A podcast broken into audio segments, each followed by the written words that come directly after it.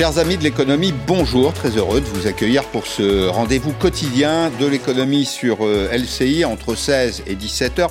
Aujourd'hui avec euh, le professeur Benjamin Coria. Bonjour Benjamin Coria. Vous êtes euh, économiste et avec vous, on va s'interroger sur le climat social, le retour des grèves notamment. Alors demain à la SNCF, à l'appel de la CGT, d'autres syndicats pour Ouigo. Vous connaissez Ouigo, hein, c'est l'offre low cost de la SNCF. Grève des personnels au sol à aéroport de Paris du 1er au 5 juillet. Les grévistes demandent notamment le maintien de certaines primes qui ont été supprimées au moment de la, pandémie. On va rentrer dans les chiffres, on va voir que le trafic aérien s'est effondré avec les conséquences qu'on imagine pour euh, ADP. Et puis la semaine dernière, ce, mouvement qui était un mouvement social dans le secteur de l'énergie, que je vais mettre un petit peu à part parce que ça mérite un mot de, commentaire. C'était mardi 22 juin, donc il y a euh, quelques jours, manifestation pour le service public de l'énergie pour dénoncer notamment les restructurations en cours à EDF. Le service public est une énergie d'avenir. C'était le slogan de cette manifestation. Alors, il y avait euh, la CGT, d'autres organisations syndicales, il y avait Philippe Martinez, il y avait Jean-Luc Mélenchon et Fabien Roussel, le secrétaire général du Parti communiste français. Il est hors de question que nos barrages, la production d'électricité dans notre pays soit soumise à la concurrence et vendue à des euh, capitaux euh, privés étrangers. Et c'est pour ça que nous sommes mobilisés aujourd'hui, parce que la production et la distribution de l'électricité dans notre pays, ça doit rester une, sous, maîtrise publique, sous contrôle des citoyens et des salariés. Alors, il y a une inquiétude naturelle autour des questions de, de l'énergie. On va parler de la SNCF, d'ADP ça, concerne chacun d'entre nous. Ce sont ces commodités dont on a absolument besoin. Je le disais il y a 48 heures, hein, augmentation du prix du gaz de 10%. Bon, c'est pas lié euh, ni à EDF, ni à Engie, ni à ses concurrents d'ailleurs, c'est lié au prix de la, de la molécule en tant que telle, mais il y a, y a une préoccupation sur l'avenir de ces services publics. C'est la thèse du monopole naturel d'une certaine façon. Euh, qu'est-ce qu'il faut en, en penser? Est-ce qu'à votre avis, il y, a, y a un petit foisonnement social là dans ce secteur? Écoutez, moi, je, à la fois, je suis surpris, je ne suis pas surpris. Je, m'explique. Bon, on sort, on sort du confinement, hein, donc c'est la décongélation, hein, si je peux dire. donc euh, tous les problèmes qui étaient euh, sous-jacents, d'une certaine manière, qui n'ont pas été résolus pendant la crise, évidemment, ça ne pouvait pas l'être, hein, parce qu'il y avait d'autres urgences, sont en train de revenir. Alors, très honnêtement, moi, je trouve que ça revient plus vite et plus fort que je ne pensais. Je suis un peu surpris hein, de voir que à l'entrée de l'été, on a cette succession de, mouvements sociaux, parce qu'il y a ce que vous avez indiqué. Euh, moi, en préparant un peu l'émission, j'ai farfouillé. Il y en a plein d'autres des grèves. Hein. Il y en a plein d'autres. Hein. Il y a une grève des euh, conducteurs euh, ambulanciers pour obtenir un statut dans l'hôpital et ne plus être euh, traités comme des chauffeurs. Euh, il y a plusieurs grèves dans des établissements qui sont euh, sous menace de fermeture. Bon, donc voilà. Alors maintenant, si on, si on en vient au service public proprement dit. Je ne sais pas trop quoi dire, moi, mais je, parce que moi-même, je suis perplexe. Je suis perplexe. Qu'est-ce qui vous rend perplexe? Alors, ce qui me rend perplexe, c'est que, à la fois, je suis très convaincu, comme vous pouvez imaginer, qu'on a besoin de services publics et de services publics forts. Dans Personne ne le conteste, ça. Oui, oui, oui. Mais à la fois, on voit bien qu'il y a quelque chose qui ne va plus dans le royaume des services publics et que, euh, à la fois, la gouvernance hein, doit être changée hein, euh, et à la fois, euh, il faut les repenser, non pas sous la forme de, de l'exclusivité des directions d'entreprise, etc., mais sous la forme de quelle est leur utilité sociale et comment l'utilité sociale peut être satisfaite. Est-ce que c'est sous la forme du service public? Est-ce que c'est sous d'autres formes? C'est lié à la question de la gouvernance. Alors, il y a la question de la gouvernance. C'est pas uniquement une affaire de, moyens. Euh, il y a aussi des projets. Il y a des, projets qu'on va qualifier d'architecture industrielle. On va écouter ce que disait au cours de cette même manifestation Sébastien Ménéplier. C'est le secrétaire général de la Fédération nationale mine énergie de la CGT sur EDF précisément.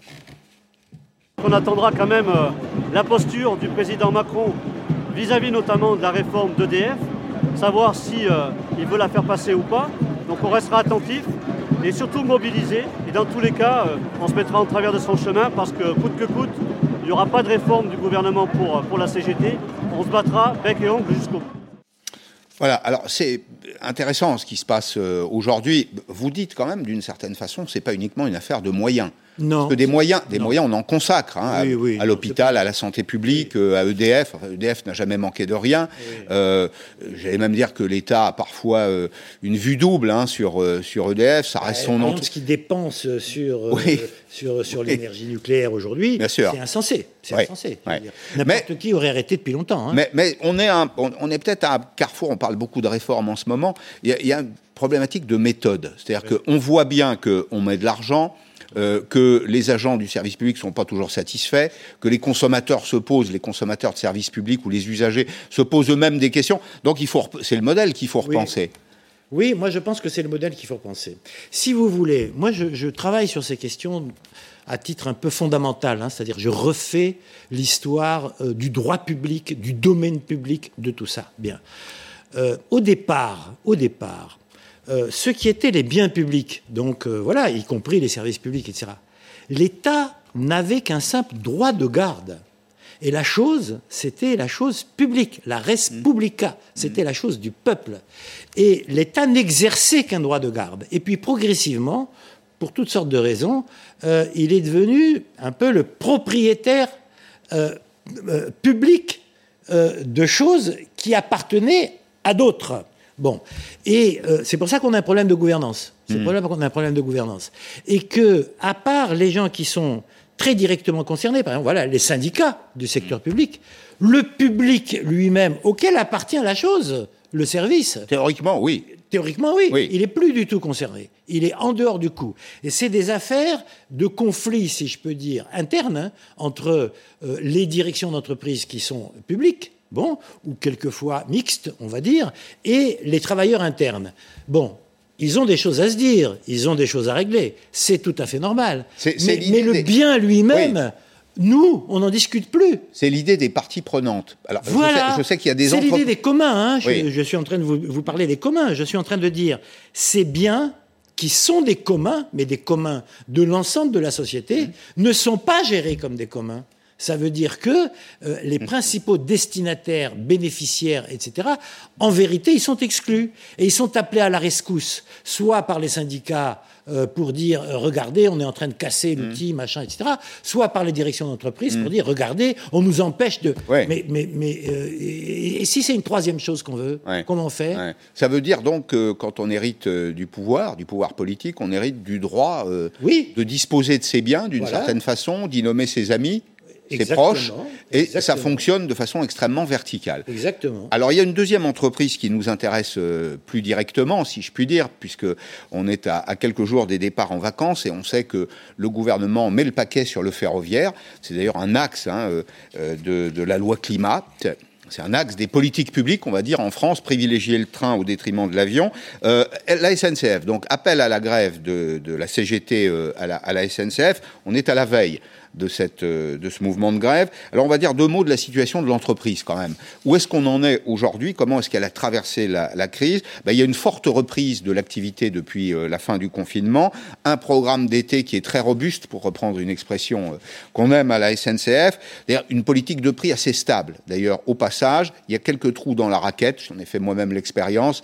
Hein, vous voulez vous rendre à Marseille pour un week-end en partant le vendredi, en rentrant le dimanche, on vous facture 250 à 300 euros, ce qui est plus cher que le transport aérien. Mais il y a une limite, aux, politiques publiques. Quand on veut attirer les gens dans le train, il faut aussi que ce soit incitatif en termes de, prix. Mais euh, la SNCF, c'est un chiffre d'affaires de 30 milliards d'euros en, en 2020, c'est moins 14% par rapport à 2019, une perte nette de 3 milliards d'euros qui a été d'ailleurs en partie comblée par un concours de l'État à hauteur de presque 5 milliards d'euros. C'est le plan de relance, vous vous rappelez de ça, qui est fléché vers le, le- le ferroviaire. On va rappeler aussi au passage que euh, l'État avait repris une partie de la dette de la SNCF, 25 milliards d'euros au 1er janvier euh, 2020. Est-ce que vous le comprenez, vous, ce mouvement euh, à la SNCF Écoutez- Est-ce que est-ce que c'est pas, enfin, vous posez la question très directement, c'est pas un, un mouvement d'enfants gâtés Non, moi je dirais pas ça. Je dirais pas ça, parce que tout ce que vous dites est, parfaitement juste. Hein. donc euh, voilà, la reprise de dette, etc. Bien. Alors maintenant, le problème c'est quoi? C'est que on a un tout petit peu oublié à cause de, la période de, congèlement, hein, si j'ose dire, hein, la, période de Covid, en espérant vraiment qu'elle est derrière nous. Mais 2018, c'est la réforme de la SNCF. Bien. Et c'est aujourd'hui qu'elle entre en application. Alors, euh, comment dire, quand on interroge les syndicalistes, euh, ils vous disent, ça y est, on vient dans, euh, on, rentre dans la période de la vente à la découpe.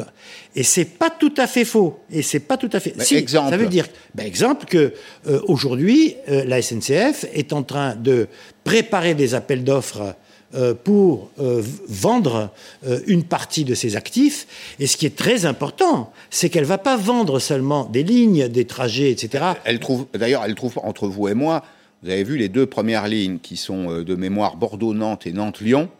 Il n'y a, pas de candidat à la reprise. Oui, mais, mais en tout cas, elle est tenue pour le moment de mettre et de préparer des appels d'offres mmh. euh, dans les Hauts-de-France, euh, euh, mmh. en Ile-de-France, etc., pour l'ensemble des TER. Ça dépend des endroits, hein, parce que c'est très complexe. Mais suivant les endroits, ils doivent euh, euh, euh, mettre en vente. Alors on va être simple. Hein. les régions de gauche font confiance à la SNCF, les régions de droite nouvellement élues vont appeler à la concurrence. Je résume, mais c'est une petite géographie. Oui, mais attendez, le, point que je voulais, parce que c'est ça qui explique les grèves, hein, et on doit le dire, c'est que non seulement on vend des, des, des bouts de, de lignes, hein, de mmh. services, mais on vend les gens qui sont dedans. On les transfère. Eh oui, on les transfère. Et on les transfère dans des conditions de statut qui sont dans un certain nombre de cas très indécises.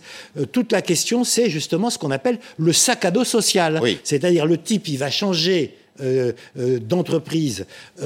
D'employeur. Voilà, il va changer d'employeur et d'entreprise, parce que ça, il sera plus. Oui, c'est ça.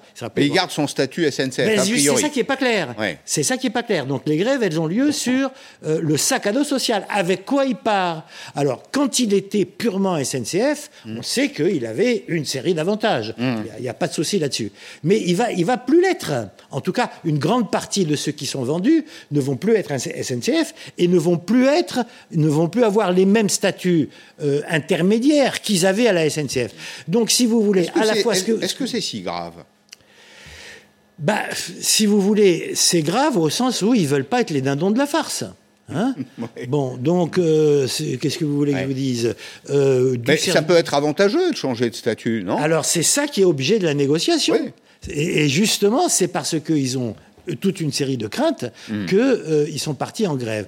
Donc, si vous voulez, si on enlève cette dimension-là, à hmm. savoir qu'est-ce que je vais avoir dans mon sac quand je vais changer d'entreprise, on ne comprend plus rien. Bon, on va poser la question à Axel Persson, qui est secrétaire général du syndicat CGT des cheminots de Trappes. Bonjour monsieur, merci d'être euh, avec nous.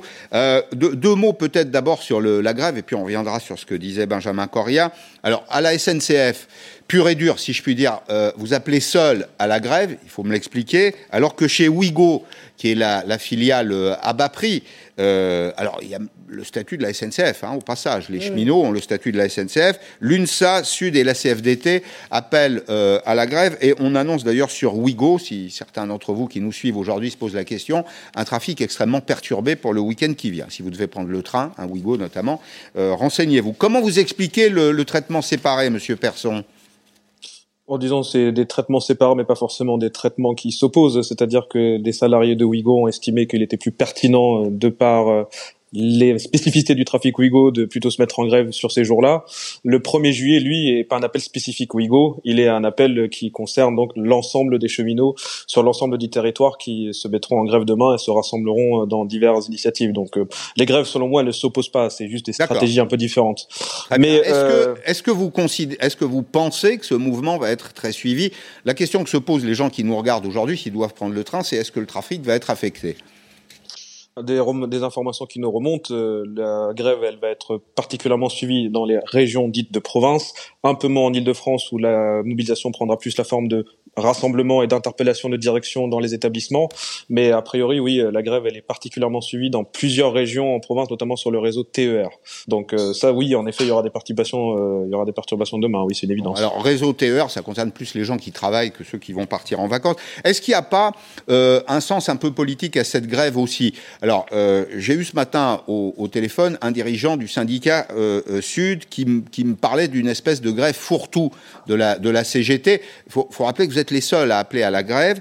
Euh, Est-ce qu'il n'y a pas aussi un rapport de force à l'intérieur du syndicat entre votre secrétaire général, Laurent Brun, dont on sait qu'il a des ambitions, et Philippe Martinez, qu'on accuse ici ou là, l'actuel secrétaire général de la CGT, qu'on accuse ici ou là de n'avoir rien gagné et d'avoir une politique un peu trop molle? Disons que ça, en tout cas, c'est pas sur ces motifs-là que les cheminots durant se mettent en grève, en fait, parce que ça, c'est des débats qui, pour le coup, n'intéressent pas grand monde dans les établissements. La motivation de cette grève, elle tient dans deux motifs principaux. Euh, le premier, c'est évidemment que dans, comme dans plein d'entreprises, y compris du privé, je pense notamment à des groupes du CAC 40, où les différentes pertes qui ont été générées, enfin, qui ont été engendrées par la crise sanitaire, se sont vues compensées par toute une série d'aides assez massives. Hein. la SNCF, ce n'est pas la seule. Euh, et cet argent qui est arrivé donc dans les poches, soit des actionnaires pour les euh, entreprises du 440 ou directement pour l'entreprise publique SNCF dans le cas de la SNCF, c'est traduit par tout simplement des financements, non pas de maintien d'emploi, mais des suppressions d'emplois, y compris des restructurations qui visent à augmenter le temps de travail tout en diminuant la rémunération. Donc la question qu'on pose évidemment, où est passé tout cet argent qui était censé euh, permettre mmh. de faire face à la crise? Bah, En tout cas, elle n'est pas arrivée dans les emplois ou les salaires, ou le maintien des emplois ou des salaires. Donc ça, c'est le premier constat. Et pourquoi on se met en grève sur cette question? Le deuxième, vous l'avez évoqué dans votre émission, c'est que dans le cadre de la dite ouverture à la concurrence, on se rend compte que, en fait, les soi-disant concurrents sont soit des filiales de la SNCF ou des filiales d'autres opérateurs publics, et qu'en réalité, il n'y a pas tant de concurrents que ça, et que les quelques concurrents qui se présentent disent nous, on ne veut pas construire nos lignes, on veut pas construire nos gares, on veut pas embaucher notre personnel. Nous, ce qu'on veut, c'est rouler sur les lignes déjà construites, prendre le personnel qui est déjà existant et prendre les ateliers qui sont déjà existants, et en plus, mmh. nous se les faire transférer gratuitement alors et à nos conditions euh, sociales inférieures. Donc évidemment, nous, comme il a été dit, on n'est pas d'accord avec ça et on l'assume sans problème comme n'importe quel travailleur qui se voit attaquer dans ses droits et ses conditions de vie et d'existence, on se défend, on l'assume, on n'en a pas honte et on va le faire jusqu'au bout parce que ça va commencer le 1er juillet. Est-ce que vous vous doutez bien que ça bien continuera largement au-delà Bon, laissez quand même les Français partir en vacances et, revenir, mais effectivement, le droit de grève est un droit, est un droit constitutionnel. Vous avez parfaitement le droit de l'exercer. L'UNSA, qui, qui n'est pas particulièrement votre euh, ami, euh, j'imagine que vous discutez malgré tout, euh, ce sont les autonomes, dénoncent un modèle de management qui n'aurait pas changé. Alors moi je suis assez surpris parce que votre patron Jean-Pierre Farandou est un homme de la maison, il est connu pour plutôt privilégier le, le, dialogue social. Vous nous dites que rien n'a changé dans le management à l'intérieur de l'entreprise? Sur le fond, c'est-à-dire que non, c'est-à-dire que... De toute façon, les données fondamentales du rapport de force dans l'entreprise ne va pas changer en fonction des PDG. C'est-à-dire qu'il repose sur le fait que ce sont bien les directions d'entreprise mm. qui détiennent le pouvoir exclusif de direction, de sanction, mm. le pouvoir économique. Et ça, ça ne change pas selon les PDG. Et là, aujourd'hui, les projets qui sont en train de mettre en application s'inscrivent dans la stricte continuité des différentes contre-réformes qui étaient engagées depuis 2014, à savoir préparer donc le terrain pour cette casse sociale qui euh, est en train de se préparer. Et il ne fait que continuer ce que ses prédécesseurs ont fait. Euh. Juste d'un point pour, pour terminer. Bon, vous nous dit de casse sociale en, préparation.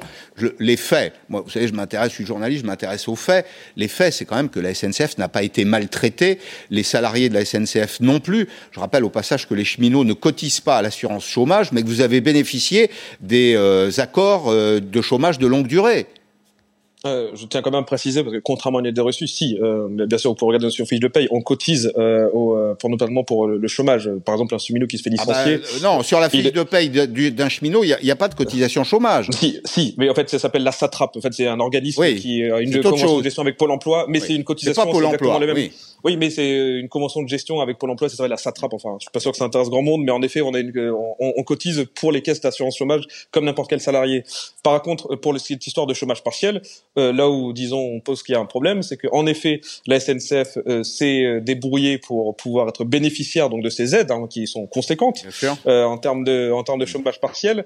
Et malgré ces aides-là, ben on constate que ce que la SNCF a fait comme choix, alors qu'elle avait eu ces aides-là, il n'y avait pas que le chômage partiel parce qu'il y avait aussi toute une autre série d'aides. Ben elle a fait le choix de diminuer le nombre de trains en circulation, de poursuivre sa restructuration qui vise à abaisser le nombre d'emplois de, de cheminots, et en plus toute une série d'attaques sur les sur la rémunération de manière à faire baisser la rémunération Alors ce qui se passe à la SNCF, c'est ce qui se passe dans toutes les entreprises. Hein.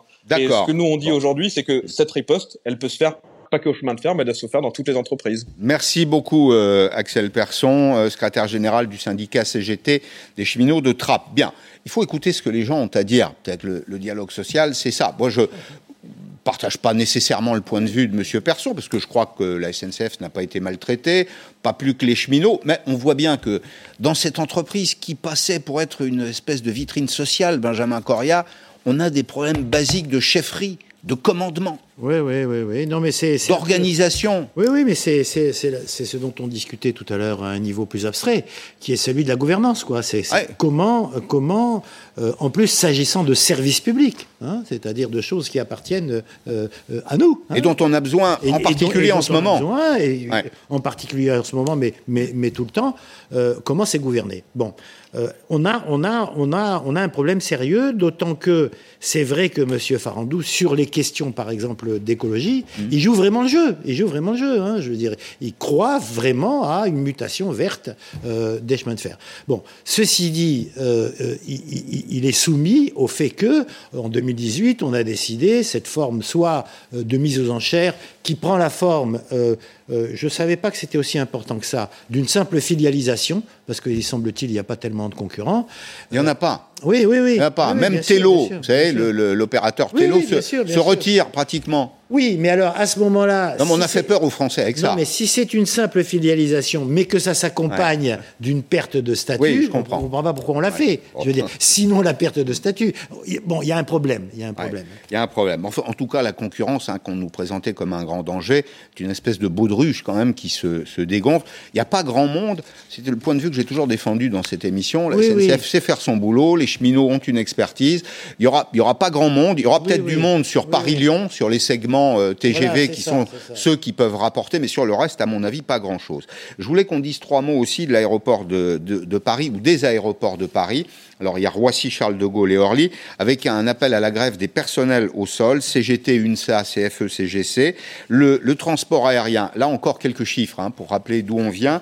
Euh, les chiffres de IATA, c'est pour euh, l'année 2020, enfin c'était au mois d'avril 2020, vous aviez moins 90% de trafic. il n'y a pas un marché qui s'est effondré comme celui-là. Moins 75% au mois d'août, vous vous rappelez du mois d'août l'an dernier, on était sorti du déconfinement, mais les gens, évidemment, il n'y avait pas de tourisme international, on était sorti du confinement, pardon, il y avait, il y avait pas de, euh, de vols internationaux, le trafic s'était effondré. Euh, conséquence, donc, ADP 2020, ce qu'on appelle Paris Aéroport, c'est un chiffre d'affaires qui a été divisé par deux. Il n'y a pas beaucoup d'entreprises quand même qui se relèveraient d'une telle situation. Et pour l'ensemble du groupe, alors pourquoi l'ensemble du groupe? Parce que ADP a des participations dans des aéroports à l'étranger. C'est plus de 1 milliard d'euros de, pertes. On va juste écouter ce que disait hier matin Augustin Dromanet, c'est le patron précisément de ADP sur RTL. Il faut il appelle à la patience. Il dit qu'il faut laisser passer la crise. On a pris un, trou d'air comme jamais dans l'histoire du transport aérien. Les salariés sont appelés à faire un effort. Si ce n'est pas eux qui euh, font cet effort, ce seront euh, soit les passagers, soit les contribuables. Objectivement, l'entreprise a connu un sinistre comme jamais mmh. nous n'avions connu dans l'histoire des aéroports. 80% de chiffres, perte de chiffre d'affaires. Donc les personnels sont à certains égards déboussolés. Et je ferai tous mes efforts pour que le mouvement de grève qui est tout à fait euh, légitime, le droit de grève dans notre pays est reconnu, ne trouble pas les passagers et ne vous empêche pas de partir. L'objectif de votre serviteur, c'est de retrouver le modèle social extraordinaire d'Aéroport de Paris. ADP a un modèle social qui s'est construit depuis 50 ans et que je souhaite retrouver le plus vite possible. Et je peux dire à nos salariés, avec lesquels d'ailleurs nous continuons à discuter, que c'est mon objectif. Mais simplement, pour retrouver ce modèle social, j'ai trois solutions. Faire payer le contribuable, faire payer le passager aérien en augmentant les tarifs, ou demander à nos collaborateurs un effort de solidarité avec une ligne rouge que je me suis fixée, pas de licenciement contraint. Voilà, Benjamin Corien. Écoutez, il y a deux choses. Premièrement, euh, il y en a trois. Premièrement, euh, il n'y a aucun doute, il y a un choc absolument majeur. Et donc, euh, Durable sans doute. Mais bien sûr, bien sûr, ça ne va pas reprendre au même niveau. Bon, euh, ça c'est la première chose. la deuxième chose, c'est, je devrais la dire à la fin, mais je vais la dire tout de suite pour ensuite rentrer dans le concret. La deuxième chose, c'est la fin du quoi qu'il en coûte. Hein. donc je veux dire, on a maintenu à bout de bras et de manière parfaitement artificielle, et c'était juste, et il fallait, Hein, toute une série d'entreprises qui... Hein, et, puis maintenant, on peut plus. Et donc, il faut que les entreprises retrouvent leurs équilibres euh, économiques naturels, si on peut dire. Bon, donc, ce qu'on voit là... Ou qu'elles disparaissent ou qu'elles disparaissent. L'un ou l'autre. Oui, mais Aéroport de Paris ne va pas disparaître. Malheureusement, il y en a beaucoup d'autres qui vont disparaître. Oui. Alors, y y a, Aéroport de Paris ne disparaîtra pas. En revanche, le périmètre d'ADP ah peut oui, changer. Bien sûr, il va bouger. Bien entendu, bien entendu, il va bouger. Bon, alors, euh, comment dire, euh, le, le, le, PDG, je Monsieur Romanet, Monsieur Romanet, oui, oui, je, je, comprends tout à fait, tout à fait son point. Euh, il faut lisser euh, il, faut, il faut lisser le passage. Et donc, c'est pas euh, où, les consommateurs, ou les, ou les, ou les, euh, les salariés, c'est forcément un peu tout le monde. C'est forcément un peu tout le monde. Mais la question, si vous voulez, sur, sur Aéroport de Paris, c'est que on a l'impression, pour le moment, en tout cas, c'est ça qui est sur la table, que ce qui est sur la table, c'est un PSE, c'est-à-dire un plan de, de, de, sauvegarde de l'emploi. De sauvegarde, 10 de sauvegarde de l'emploi, qui, qui, passe par une diminution de 11% de l'emploi euh, dans l'immédiat. Bon, c'est des chiffres très impressionnants. Sans licenciement, hein, avec des départs sans licenciement, avec des départs à la retraite, avec des incitations et des enveloppes au départ. Alors, moi, je ne vais pas vous dire que c'est une situation simple, parce qu'elle n'est pas simple. Hein, non. Parce qu'elle n'est pas simple. Mais il y a des choses très concrètes. Oui, je, je, lis par exemple que dans les revendications, vous savez, ça commence souvent comme ça, les mouvements sociaux. Il y a euh, euh, un, un, retour de, de, de, la direction sur les, les frais de déplacement. C'est que la direction dit voilà, on va geler un certain nombre de primes et quelques-uns des avantages, dont euh, les, les, frais de déplacement. Prenez les gens qui travaillent à ADP, à Charles de Gaulle par exemple, c'est souvent des gens qui vivent dans la région des Hauts-de-France, qui ont 100 ou 150 km à faire chaque jour en voiture pour venir travailler. À la fin du mois, ça fait 300 euros. Eh oui. Quand vous avez un salaire à 1600, 1700 eh euros, qui vous manque 300 euros à la fin du mois, c'est plus tout à fait la même chanson. Non, mais c'est pour ça que, si vous voulez, ce qui est là derrière, ce qui est là derrière, c'est euh, euh, en dépit du fait que, si on le prend dans sa massivité, notre modèle social est, est, encore un des meilleurs du monde, hein, il n'y a aucun doute là-dessus. Comme vous le savez, vous le savez aussi bien que moi, euh, avant euh, redistribution, on a 15% de pauvres, après redistribution, on en a 9. Avant, on est parmi les pires en Europe, avant, on est parmi les meilleurs, après, on est parmi les meilleurs. Donc, je veux dire, euh, globalement, ça marche, mais c'est vrai que sur les questions de euh, euh, fine-tuning, sur la négociation de d'entreprise, on est très mauvais. De réglage fin. On est très mauvais. Je veux dire, les Allemands là-dessus sont bien meilleurs que nous. Hein. Ils ont inventé le chômage partiel bien avant nous, qui a été utilisé massivement. Kurzarbeit. Voilà. donc, si vous voulez, on est ramené à cette question. On est ramené à la question de comment on, comment moi j'ai presque envie de dire, ça va choquer beaucoup de gens, comment on laisse pas les gens de l'entreprise régler tout seuls ces problèmes-là, si je peux dire. Hein. ça veut dire qu'il y aurait un tiers médiateur euh, qui représente l'intérêt public, s'agissant d'entreprises publiques, enfin, qui ont, qui ont des fonctions d'utilité publique, ça aiderait beaucoup. Hein, mhm. Parce qu'il n'y a aucune tradition de dialogue social dans notre pays. Est-ce que la grève est en France un élément du patrimoine? Est-ce que c'est une espèce de réflexe pavlovien français? Écoutez, je, m'attendais un peu à cette question. Alors, moi, je vais vous dire, c'est pas du tout un réflexe pavlovien, c'est dans la culture française, mais de tout le monde, mais de tout le monde. Écoutez, moi, j'ai beaucoup travaillé au Japon, hein, et euh, enfin, avec Toyota, etc. Et on disait, c'est formidable au Japon, ils font jamais de grève. Quand ils sont pas contents, ils mettent un brassard blanc. Ça veut dire qu'ils sont pas. Ben oui, parce que quand ils mettent un brassard blanc, la direction. On les écoute ben Bien sûr, la direction, elle est sur le banc le bas de combat pour dire il y a un problème. On les reçoit, on les écoute et on trouve des solutions qui sont bonnes, qui sont pas bonnes. Donc ça veut dire grève en premier en dernier recours en France parce qu'il n'y a pas oui, parce que, ben voilà, parce que si vous voulez, les préavis de grève, ils mm. sont déposés depuis euh, trois mois quelquefois. Tout le monde s'en fout. Parce qu'on attend de voir est-ce que la grève va fonctionner que ça va marcher ou pas pour négocier. Donc, si vous voulez, c'est ça le vice. Donc, c'est vrai que dans notre modèle social, euh, euh, comment dire, euh, la négociation, elle intervient une fois que la grève a échoué, bon, ou que la grève a réussi, si je peux dire. Mais c'est comment dire c'est partagé, c'est partagé par l'ensemble des acteurs sociaux. Euh, euh, regardez ce qui s'est passé. Moi, je suis quand même, y, y, compris par les pouvoirs publics, ce qui est en train de se passer sur l'assurance chômage. Bon, évidemment, moi, je suis tout à fait contre la réforme, mais indépendamment de ça, elle n'a pas été négociée. Et non seulement elle n'a pas été négociée, elle a été imposée aux partenaires, parce qu'on leur a donné un agenda qui était mhm. intenable. Le, Conseil d'État recale trois fois, et le ministre vient et dit on s'en fout, on va passer une quatrième fois. Donc si vous et après vous voulez qu'il n'y ait pas de grève, bien sûr qu'il y a des grèves. C'est dans nos Moi je ne veux rien. J'observe. bien sûr. Non, non, non mais vous comprenez ce que je veux dire. Ça oui, je comprends. Que, euh, personne joue, personne joue le jeu de la négociation. Mais personne, c'est ça le problème. J'en comprends. Bon, merci beaucoup Benjamin Correa d'être venu pour, euh, pour commenter avec moi cette, cette, longue page sociale.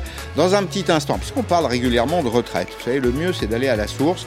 Je vais recevoir François-Xavier Selleret, c'est le directeur général d'Agir Carco. Ah oui, Alors, c'est une caisse euh, qui existe depuis très longtemps, 1947, 1961.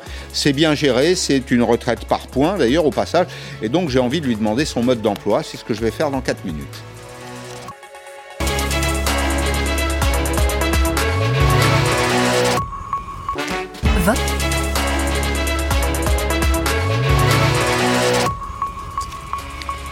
Enfin, quelqu'un qui fait les choses dont il parle. Euh, je suis très heureux d'accueillir le directeur général d'Agir Carco euh, dans Périscope, François-Xavier euh.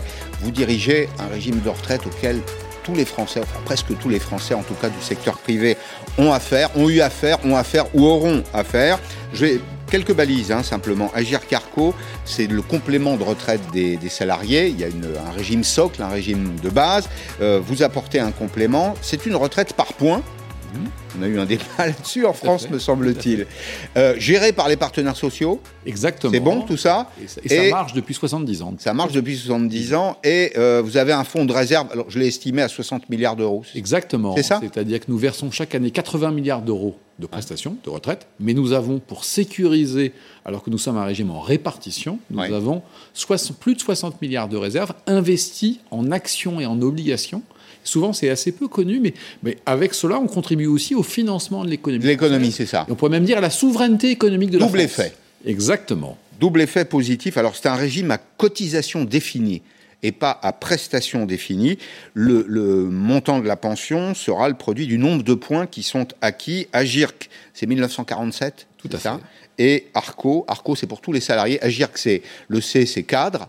C'est bien ça. Et Arco, tous les salariés, 1961. Mais en, mais en 2019, si vous permettez, on a fusionné les deux. C'est ça, ça a été fusionné. mais personne n'en a entendu parler parce qu'on a justement voulu que ça soit un non-événement pour garantir à chacun que ce n'était pas comme lors du passage à l'euro où il y avait une interrogation. Donc ça devait être complètement transparent pour chacun d'entre nous. Et ça n'a rien changé, effectivement, Exactement, dans le versement. Ça n'a rien changé. Ça n'a rien changé en termes de versement. Ça n'a rien changé en termes de droit. Et on a même été jusqu'à neuf chiffres après la virgule pour garantir à chacun la stricte équivalence. Bravo. Alors, vous savez que dans le domaine des retraites, euh, il se passe chaque jour quelque chose. Eh bien, cet après-midi, c'était Elisabeth Borne, ministre des Affaires sociales, devant le Sénat.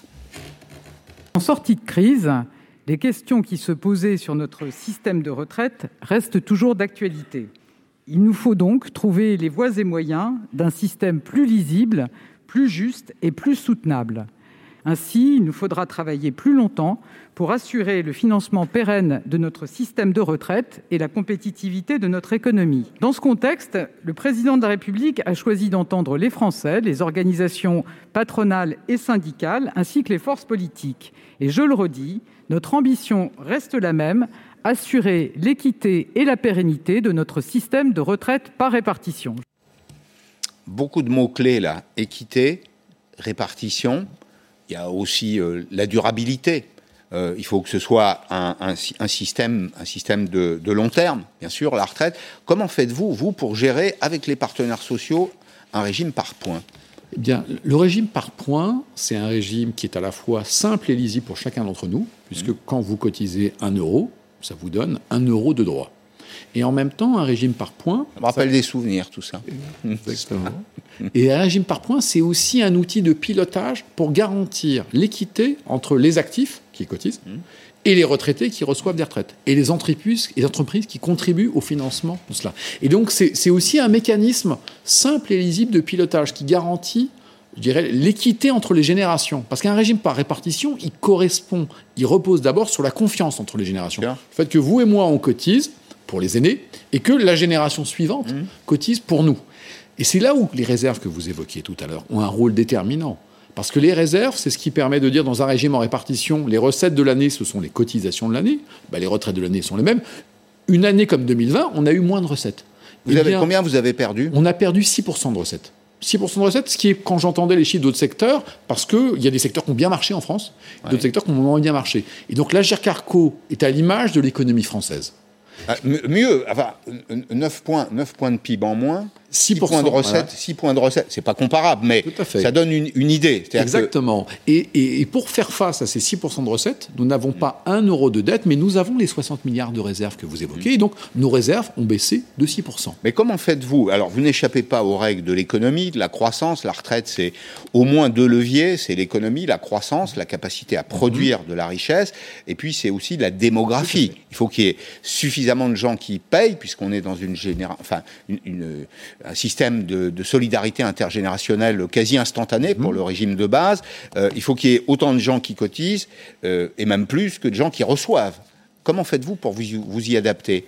Vous jouez sur quel levier, vous? quand les, quand les partenaires sociaux pilotent le régime ouais. Carco, ils raisonnent à 15 ans.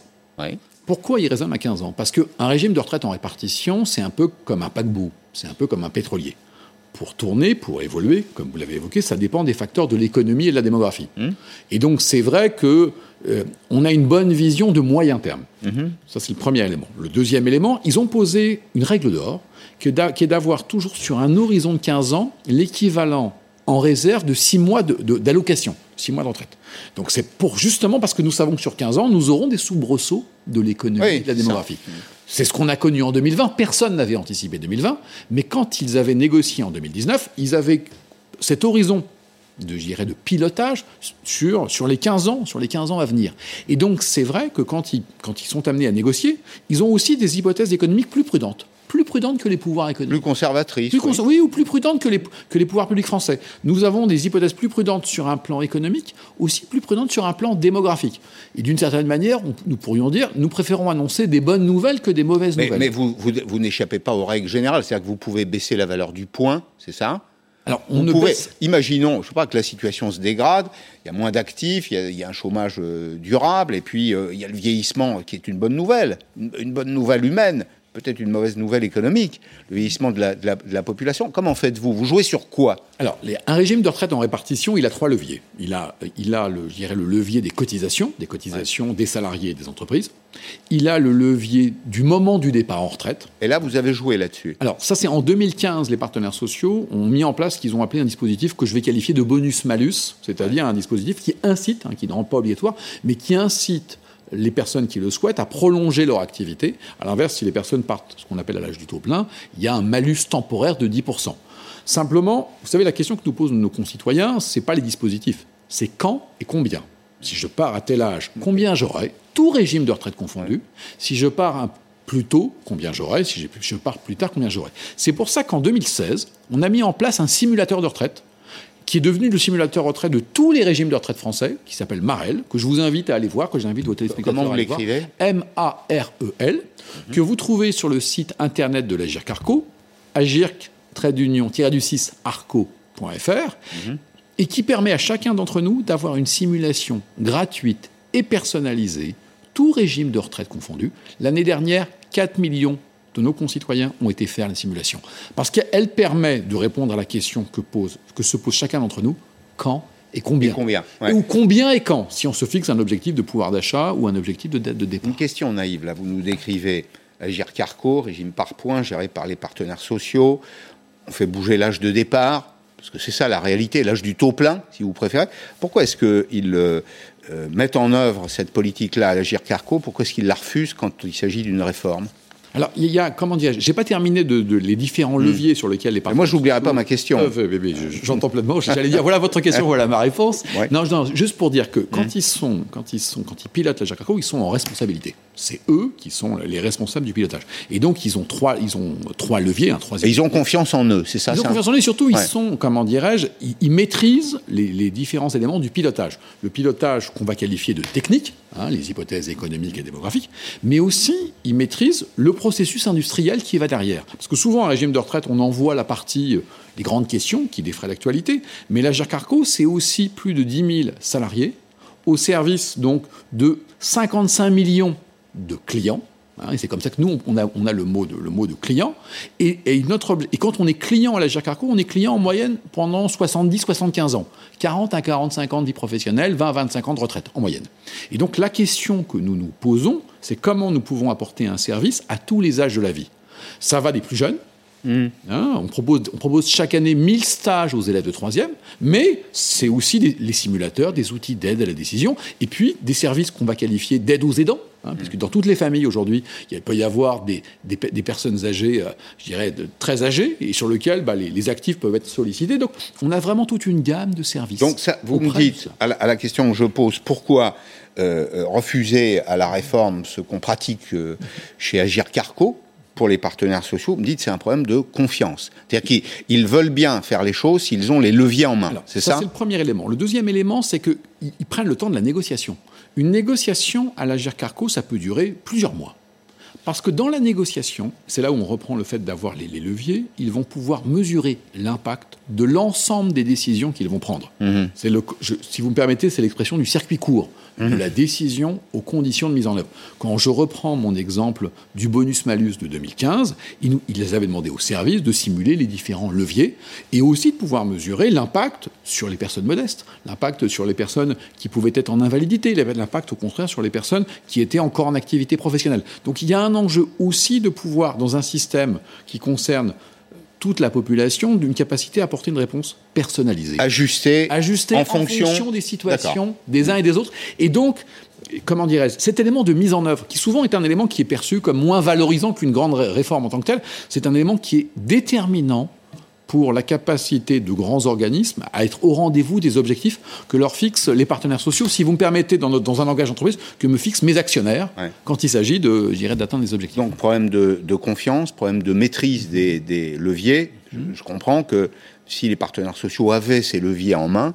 ils seraient peut-être ouverts à une, réforme. Il y a des enjeux de gouvernance. Une, réforme du système. Du système, parce oui. dans la capacité à pouvoir. Ils ont peur de l'étatisation, en fait. Je crois qu'en tout cas, pour notre pays, hmm. et il l'avait dit eux-mêmes, et là c'est pas le sujet de cette année, je crois que pour notre pays, et c'est la, la, Cour des comptes qui le dit très bien, l'un des rares cas de cogestion à l'allemande qui marche en France, c'est la Jacarco. Hmm. Et donc ça, c'est aussi, je pourrais dire, c'est l'utilité pour, pour notre pays. il y a une, je dirais, je pense qu'il y a une contribution à l'intérêt général. Vous voyez, l'État n'a pas le monopole de l'intérêt général, et on a la chance d'avoir dans notre pays des partenaires sociaux, des corps intermédiaires qui portent une part du bien commun du pays. Et ça, ça a de la valeur et qui gérait d'ailleurs au passage aussi l'assurance chômage, qui la gérait pas si mal à l'époque où il la gérait encore. Christophe Castaner, l'ancien ministre de l'Intérieur, euh, qui est président du groupe LAREM à l'Assemblée nationale, était ce matin sur LCI avec euh, Elisabeth Martichoux, et pour lui, on va le commenter, le problème des retraites est devant nous. Ce qui est sûr, c'est que la question des retraites est devant nous. Pour l'échéance de 2030, qui est demain, avec un déficit de 20 milliards, nous savons que si nous ne faisons rien, il y aura une impasse sur les retraites et c'est le principe même de la retraite qui tombe. Je pense qu'il faut s'intéresser et porter une ambition forte pour sauver notre régime de retraite et prenons le temps pour cela. Comme dirigeant de l'Agir Carco, pensez-vous avoir un problème devant vous pour servir les retraites? Alors aujourd'hui, les partenaires sociaux ont ouvert une négociation il y a quelques jours et euh, j'évoquais ce sujet, ils, ont un horizon de projection à 15 ans. Donc nous savons, nous, on n'a pas de sujet de court terme, grâce aux réserves, grâce à la, mmh. robustesse du modèle de la Carco. Alors, c'est souvent pas, ça, c'était pas suffisamment connu, mais la Carco, juste avant la, crise Covid, était à l'équilibre. Non seulement n'avait pas de dette, non seulement avait 65 milliards de réserves, mais équilibrait, a équilibré son exercice 2019 ses recettes et ses dépenses. Le régime de répartition, j'allais dire, pur et parfait que vous décriviez. Et donc c'est vrai que quand on projette, il y a eu l'effet important de, 2020, notamment l'effet du, chômage partiel, qui a, qui a finalement... On a maintenu les droits de l'ensemble des salariés, mais on a eu moins de recettes à ce titre-là. Après, quand on se projette sur les 15 prochaines années, on voit bien que la, cet horizon d'avoir sur 15 ans, à tout moment, au moins six mois d'allocation en Vous réserve. allez le tenir, ça. Mais, alors, il n'est pas complètement tenu, puisque à partir de 2030, il passe en dessous de 50%, mais il reste encore nettement supérieur à zéro. Et l'un des points qu'ont à traiter les partenaires sociaux dans la négociation qui s'est ouverte la semaine dernière, c'est aussi comment euh, ils garantissent cet élément d'avoir, euh, je dirais, ce retour d'une part à l'équilibre technique et d'autre part d'avoir toujours ces six mois de réserve sur les 15 ans glissants à partir d'hypothèses économiques prudentes hein, et d'hypothèses démographiques, parce qu'effectivement, bah, on ne sait pas encore dans les s'il y aura une nouvelle crise importante Oui. dans 5 ans. Personne ne le souhaite, mais on sait bien que sur ces sujets-là, je dirais, la prévision est un art difficile, surtout quand, quand ça concerne l'avenir. Oui, c'est ça, c'est une jolie formule. Euh, vous savez que les Français sont très attachés euh, à la retraite. C'est la principale prestation sociale qui est distribuée dans notre, dans notre pays. Nous avons des retraités qui vivent souvent de façon confortable. Je- J'en veux pour preuve le fait que la pauvreté chez les inactifs, chez les retraités, est inférieure à ce qu'elle est chez les actifs. Ce qui n'est pas tout à fait normal d'ailleurs dans une société euh, qui euh, prétend soutenir le travail et s'orienter vers, vers les jeunes. Mais c'est un autre sujet. Est-ce qu'on pourra continuer au XXIe siècle à bénéficier du même confort social dans le domaine des retraites? Alors, déjà, un premier, premier point, c'est qu'effectivement, les retraites sont, sont, sont comment dirais-je, euh, donnent un pouvoir d'achat aux, retraités, mais, mais elles, mais elles n'ont jamais été aussi élevées à titre individuel. Pour prendre un, exemple, aujourd'hui, une personne qui part en retraite dans notre pays va partir en retraite avec une retraite autour de 1600 à 1700 euros par mois. Quand on a une carrière complète, c'est la la moyenne. Quand vous prenez les, les personnes qui sont déjà en retraite, on est plutôt autour de 1200 euros par mois. Pourquoi? Parce que notamment, nous avons beaucoup de dames qui n'avaient pas des carrières complètes. vrai. Aujourd'hui, les personnes qui partent en retraite, alors, il y a encore des différences de salaire, et ça tout le monde sait entre les hommes et les femmes, mais les, tout- les personnes qui partent en retraite, beaucoup de, beaucoup de ces personnes partent en, partent en retraite avec une carrière complète, et donc ce qui permet d'avoir un meilleur niveau de retraite. Donc quand on évoque ces questions de, de taux, il faut parfois on mélange les taux et les valeurs absolues. Ouais, C'est-à-dire, ouais. Le niveau des retraites va continuer à titre individuel à progresser parce que les carrières sont de plus en plus complètes et les salaires sont de plus en plus élevés. Après, ce que vous évoquez, c'est que dans les années à venir, c'est à quelles conditions on peut garantir le même pouvoir, le même pouvoir d'achat, le même pouvoir d'achat à chacun d'entre nous. C'est vrai au niveau global, c'est vrai au niveau individuel. Mais c'est pour ça que nous, depuis sept ans, nous organisons chaque année des journées portes ouvertes qu'on appelle les rendez-vous de la retraite et qui ont lieu cette semaine. Donc je peux aussi inciter vos téléspectateurs à aller les voir euh, ou à consulter nos services. Et surtout, ce qu'on voit, c'est que le montant de la retraite de chacun d'entre nous, il y a le système, mais il y a surtout tous nos choix de vie. Le fait le- est-ce qu'on est salarié? Est-ce qu'on est indépendant? Ouais, Est-ce qu'on ça. travaille à temps plein, à temps partiel? Est-ce qu'on a eu des enfants? Jusqu'à quel âge on travaille? Et donc, notre, pour répondre à votre question, il y a un enjeu majeur aussi de personnalisation des choix de chacun d'entre nous. Merci beaucoup, merci d'être venu aujourd'hui dans Périscope. François-Xavier Selleret, directeur général des caisses complémentaires de retraite Agirc Arco. C'était un plaisir de vous recevoir. Merci, c'était un plaisir de vous accueillir. Merci de nous accueillir chez vous d'ailleurs tous les jours à, 16h, très nombreux. Dans un petit instant, Arlette Chabot, le débat. À demain, 16h. Je recevrai le maire de Grenoble, Éric Piolle, candidat à la candidature euh, présidentielle. Il est candidat chez les Verts. Nous aurons, je pense, un débat passionnant. À demain.